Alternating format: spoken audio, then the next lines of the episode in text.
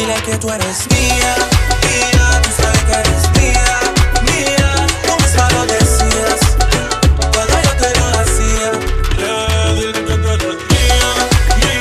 Ah, yes. Welcome to another great episode of the Sheesh and Friends Book Club. I know, guys, it's been a long minute. We're at the end of May and we're still finishing up our April books. All right. And you, if you want to blame someone, blame Ryan. Okay. This is called the Sheesh Yeah. and Friends pot, the book club. we're, we're blaming the friends here. Uh, you know, unfortunately, we've both been somewhat busy. You know, our, our schedules haven't lined up that well. And, we we're, we were just busy and, and it took us some time to get through this book and you know that's that's just what happened so uh, that's I just want to apologize on that on, behalf of both of us here. Uh, but we Just hope for the record, I haven't had an English class since high school, so I don't know what summer reading is. I have a hard time keeping on track. Okay. Yeah. I mean, the, I I think it's great that we saw still read so many books already, right? We need some a little bit more time to digest this, and we want to let to everyone. We want to give time for you to catch up. All right, honestly, if you want to blame someone, blame yourselves. All right, let's let's look inward within ourselves and blame ourselves. Okay, um, but But but matter of fact is we, we need to create better habits. Uh, more like atomic habits because our habits are real bad Yeah, on reading. yeah. It- great, great segue. Uh, Great segue. Speaking of Atomic Habits, that is the book, the second book of What? April that we're here in May. What it's called Atom- Atomic Habits by James Clear. Uh, what a fantastic book! I would show you guys if I could. Is an Audible book, so I don't have it on me right here. Uh, but it was it was a really nice book. You know, it was great to listen to, and I feel like it's perfect because he does reference one of our previous books, which was The Power of Habit by Charles Duhigg, and uh, that's cool because kind of I think going into this book, we are like, is it kind of like the similar stuff that we've already heard about, right? The compound effect, power of habit. But he kind of mentioned he's like, I'm just trying to uh, start where kind of Charles Duhigg finished with the power of habit, right? And I think there's a lot of things you could learn here. Um, I think throughout the book, it's kind of like a mix of, you know, he talks about what compounding and, and the effect of it is, right? Getting 1% better every day, 30%, you know, better per year. And he also mentions how, you know, it could also negatively affect you as well, right? And he talks about the importance of habits um, and kind of like ways to kind of push yourself to to change right? And he mentions the different ways you can change the outcome goals of uh, that you have. You can change yourself your identity right? He talks about the layers uh, of you know of a person how to change them. Um, he kind of goes in depth really of, of different ways. And you know i think from previous books that we've read we've always read how to do these things right? Like how to work on them. And he also mentions the negative side though right? Like i think that's something i hadn't thought about before but like how to get rid of things so you're not using them or you know stuck in that cycle. So i think they'll be very interesting to talk about here. But ryan what are your thoughts of of the book? And you can talk about your takeaways as well. Well the first part I want to touch on is the reference to power habit.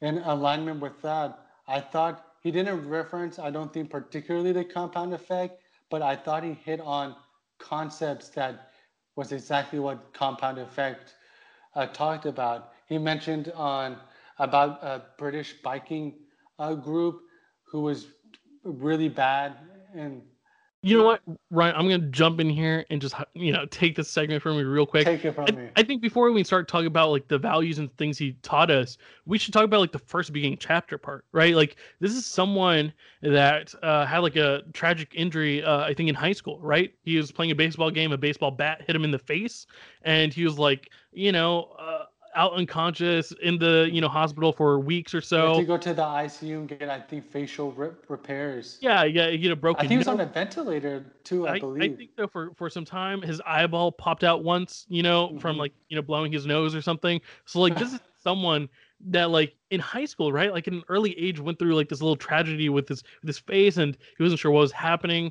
and then you know i think the good story was like in high school when he came back he wasn't good on the baseball team right? Like he was he was one of the older classmen and he got cut from the varsity team had to play for the jv team.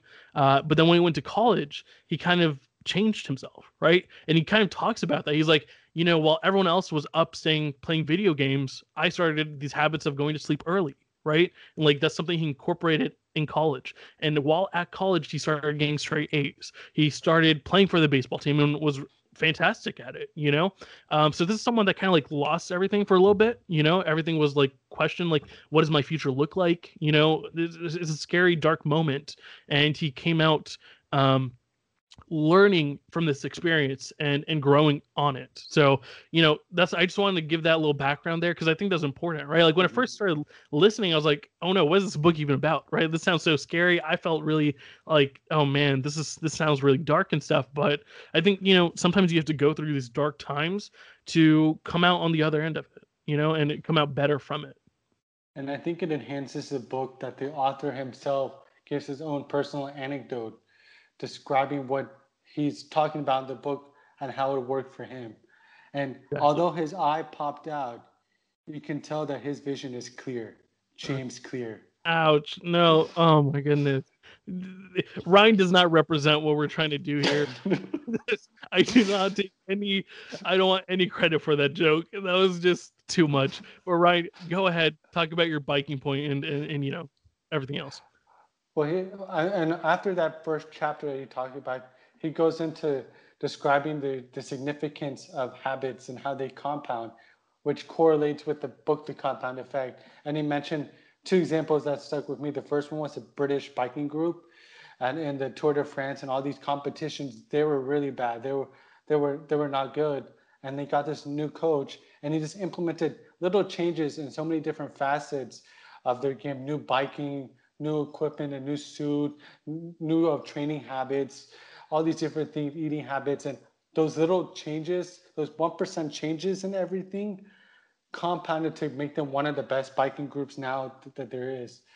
And I thought that was a great example. I, I love that one. You know, you hear things like, oh, they started adjusting the cushion in the seat. You know, they're making Mhm. sure they're wearing like these thermal shorts. Uh, they were wiping off the dirt off their bikes or whatever it was. It was like it was very interesting to hear like what they're detailing here. But yeah, that's that's kind of the point, right? Like, is one thing is is just a biking group here, but like just these minor changes ended up creating such a big effect. It's, it's pretty cool.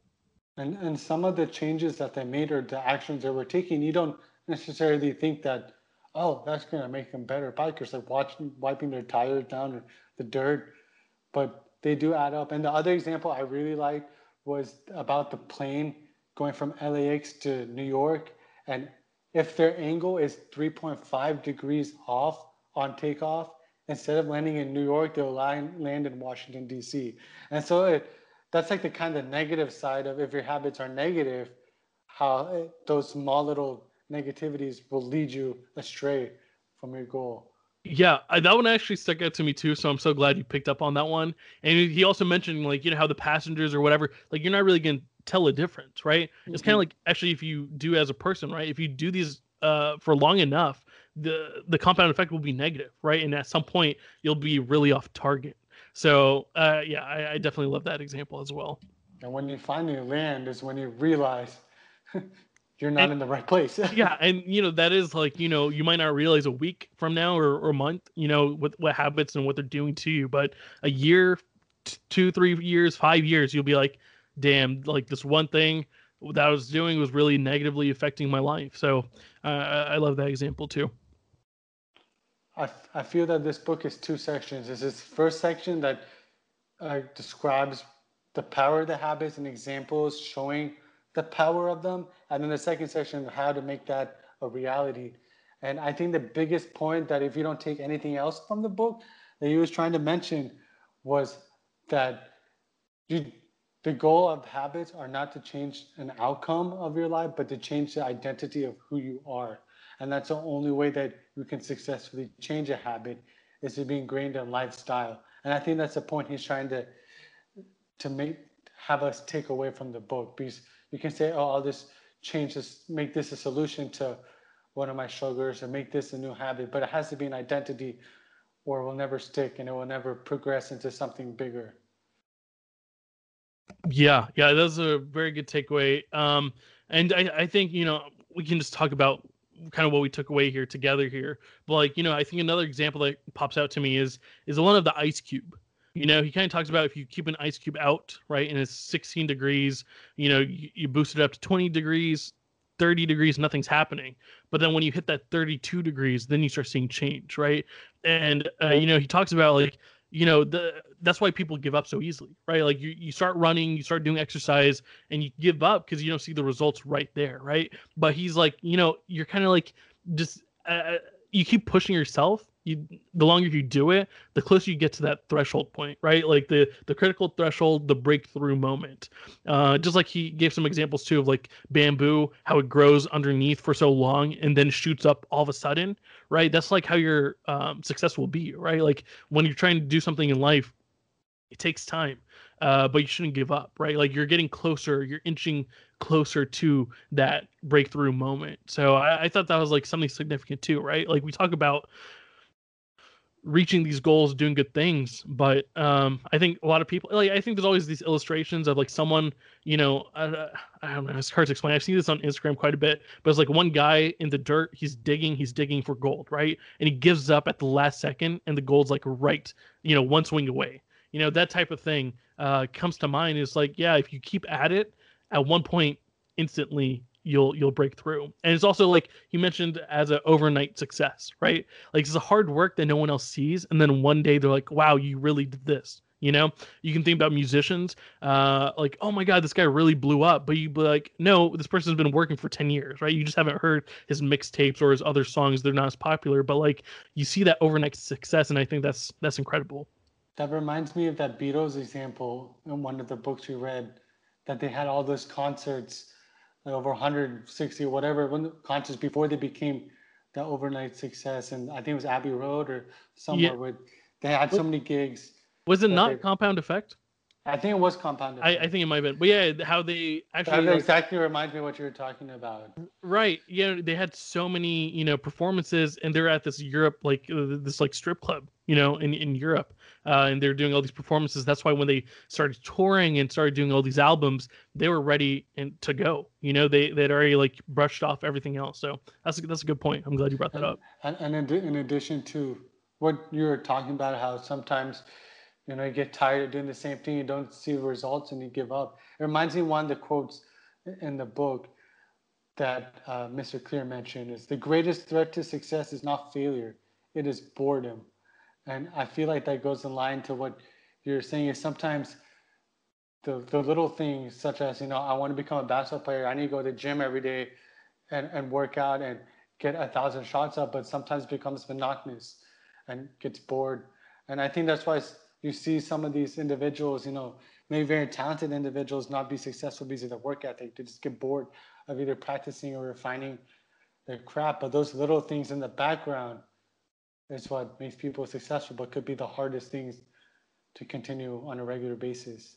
Yeah, and I think that's why when people give you advice to chase your passions, it's because you do need that that fuel, right? You do need that passion. You have to keep that passion when you're doing something, right? You should obviously choose something that you know your skills go with, or something you can improve on. But you have to have that like you know the want, right? You have to be willing to do it.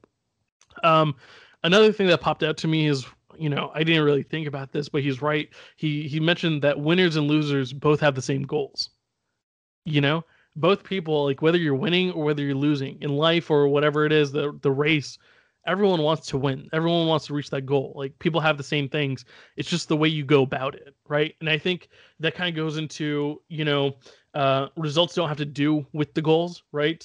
They have to do with your systems you know? Uh he gives an example that i you know can really relate to. He's like hey if you clean up your room once great but you know if it goes back into like a pile of trash like the next day or, or the next few days like you can do everything once in a while right? But until you change your system until you make it like uh, a repetitive habit uh, things aren't going to change. And i think that was the biggest quote i took away here is you do not rise to the level of your goals but you fall to the level of your systems. And this is something he mentions and when you think about it it makes sense right? Like if your system's in place and you keep it up. I think this goes into like discipline, really, right? If you keep it up all the time, you will see success, right? And he mentions how some people, when they win the race, they kind of give up their goals, right? Like they don't they don't keep up these systems. Uh, I think the systems is a big thing to take away from this book. And also, uh, the, the examples or the ways to do so, I, I appreciate it. It was very thought provoking, in my opinion, because you mentioned like how to maintain positive habits is to make them obvious, easy, attractive, and satisfying. And on the contrary, how to get rid of negative habits, and which is the opposite of that, making them hard to do, making them have negative uh, response to it. And then something was interesting that you mentioned with negative habits, particularly is that the habits that you can't get rid of them, you can only try to remove them as much as possible by removing yourself from being exposed to it or being in that setting. And I thought that was very interesting that he wasn't trying to sugarcoat that, oh, you just get rid of the habit and it goes away because they always stick with you.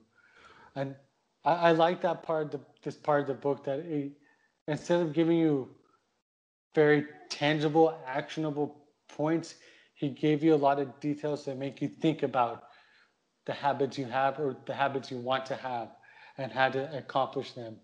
Like a couple things I wrote down was from the positive habit stacking, putting habits you want with habits you already have, such as like you know you brush your teeth every day, but I want to add something else. Let me add it because I know I'm going to brush my teeth. I just add this along, and mm-hmm. I'll do it because I have to do it with brushing my teeth, or placing things out in places that you see them so you remember to do them.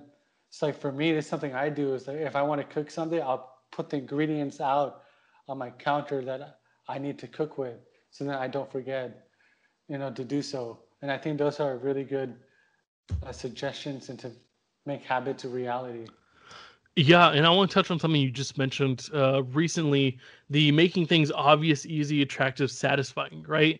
Like, you know, we, we talk about how to implement things into your life and doing these things, you know, I think it's a good way to go about it, right? And the inverse of it, right? Like you mentioned, making things difficult, impossible, you know, hard to see, uh, less appealing, you know, those are cool things, right? He mentions how if you're addicted to video games, you know, just put up the console up every time you play, right? And like I thought about that, I was like, yeah, I wouldn't want to bring it out ever. You know, like if you're really putting it up all the way, you don't see it. It's not natural. You don't just pick up your controller and go.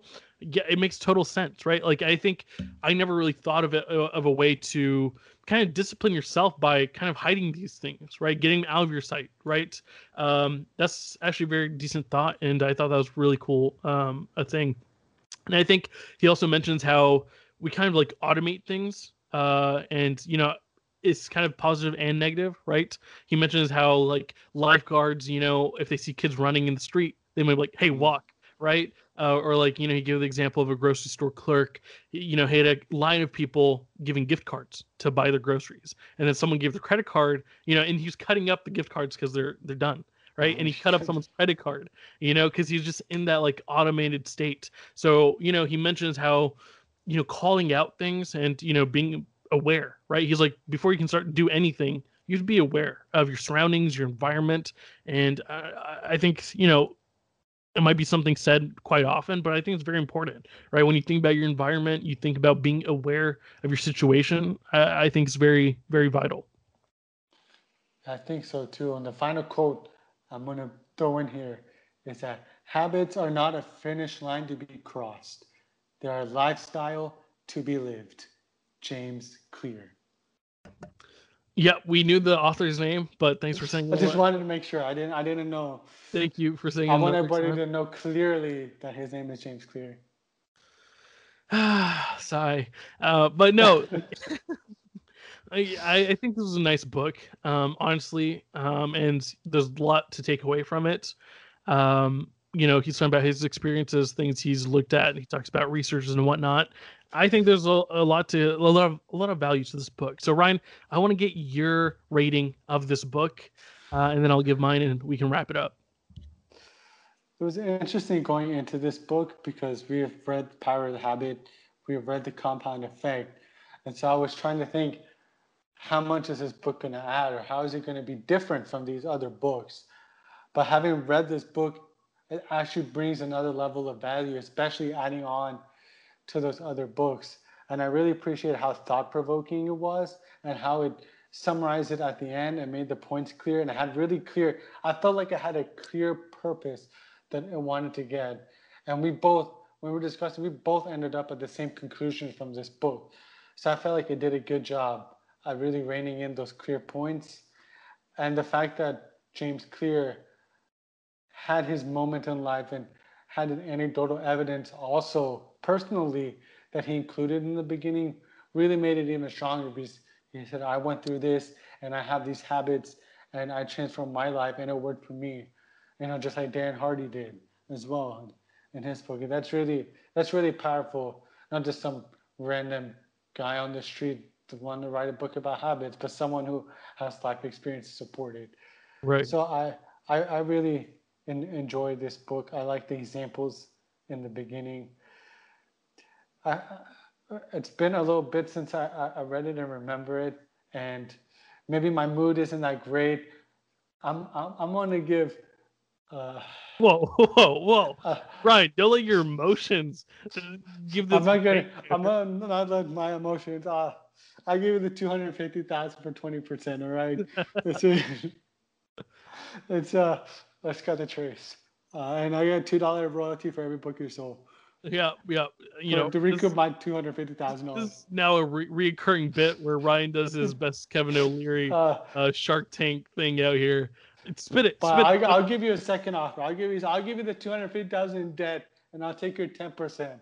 Yeah, yeah. Ryan, what is it? Give, Uh, give us the rating. What is it? I'll give it. I'll give it a four point nine. Oh wow, wow. Okay, wow.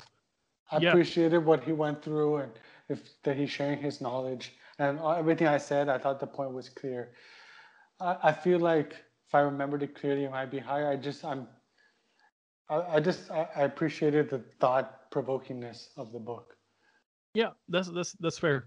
So I'm gonna go off right off bat. I think it's a fantastic book, like I mentioned. I think there's a lot to take away, and I think going into this book, like I mentioned, we weren't sure. You know, we've already read a couple of these, you know, habit books, uh, compound effect books, but I think he does a good, great job, like you mentioned, of giving his background as something he's lived through. And I think there's a lot to take away that we haven't heard before. You know, a lot of different examples, a lot of different takeaways here. I think I love that he mentions like the cycle that we've heard about in the Power of Habit as well. Um, I, I I really dug that. Um, I will give this book a four point seven. Uh, you know, there's nothing too wrong with it. Uh, I I, think is is is fantastic. You know, four point seven is a, a great rating here. It's out of five. Um, you know, everyone could use some improvement in their life. Um, but yeah, this, this is a fantastic book, and I hope you enjoyed reading it. If you have, if you haven't, I don't know what you've been doing. You've had a month to read this book. You, Uh, you need to re relook at your habits and reevaluate. Yeah, that's exactly what you need to do. Um, but no, it's it's definitely a really great book. I recommend it to everyone. Um, it is definitely one of the better books we've we've read. We've all read you know, great books, but this this is one that little stood out to me as well. So you know, moving on to next month. Uh, June's coming Or- up. Or next year, whenever we Yeah, finish yeah. the book. honestly, honestly though, I think we'll we'll get some recordings done. Uh, we might post them a little bit later. We do need some time just to get our schedules, you know, intact again. So it might be another week or two or three weeks until we post again. But next Maybe up, we need to start putting our books like in front of us so we can't miss them. that's that's that's exactly true. Yeah, I mean, yeah. Once again, that's our our fault here. Uh, but we appreciate everyone listening and, and watching this. Um, but next up, we've got Living Forward, and this is by Michael Hyatt and Daniel Harkavy. It is Living Forward, a proven plan to stop drifting and get the life you want. And if you didn't know, the books that we do or are doing this year for sure are more, you know, making yourself better, right? How to make yourself better. We're just trying to learn from all these people that have written great books. And, you know, I think if you ask anyone, hey, what's the best like hundred dollar investment I could do right now? It's investing in yourself, right? That is reading books, you know, r- researching, doing what you can. And I think the best thing we can do in life is read books because people spent so much time putting these books together. And when we talk about like James Clear or whoever it is, like they've gone through these experiences that we might not have gone through, right? They've learned lessons, they've gained from it, and they're trying to, you know, share that knowledge. So this year for sure, you know, next year we might venture off into into doing whatever, who knows. But this year especially, we're just trying to grow uh, as people, learn new things, and implement those in our lives. And we want to share those with you guys as well. As always, if you have any recommendations, please let us know. We'd be interested to hear about them. Uh, if you have any reviews or takeaways you want to talk about from this book or any of the past books, please let us know. We would love to hear from you. Ryan, did you have any last words here? Thank you for sharing this time with us. And That was it. That's all you got, right? that was the most opportune drink of water in the history of Ashish friends. It was. It was. It was like you know. I, I gave you the platform, and you you spat out three words. Uh, you know. I I, expect. I, I enjoyed tremendously sharing this time with you all. I hope you gained as much as I have, and I hope you appreciated my habitual jokes. Yeah, for sure. And I think maybe once we hit um, enough books, we might, you know, take a couple weeks off and talk about the best things from each book or, or do a write up or something about it. But yeah, thank you so much for tuning in to another episode of the Shoots from Friends Book Club.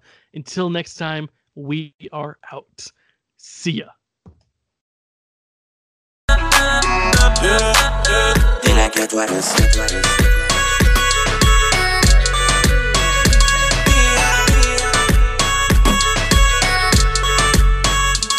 hasta los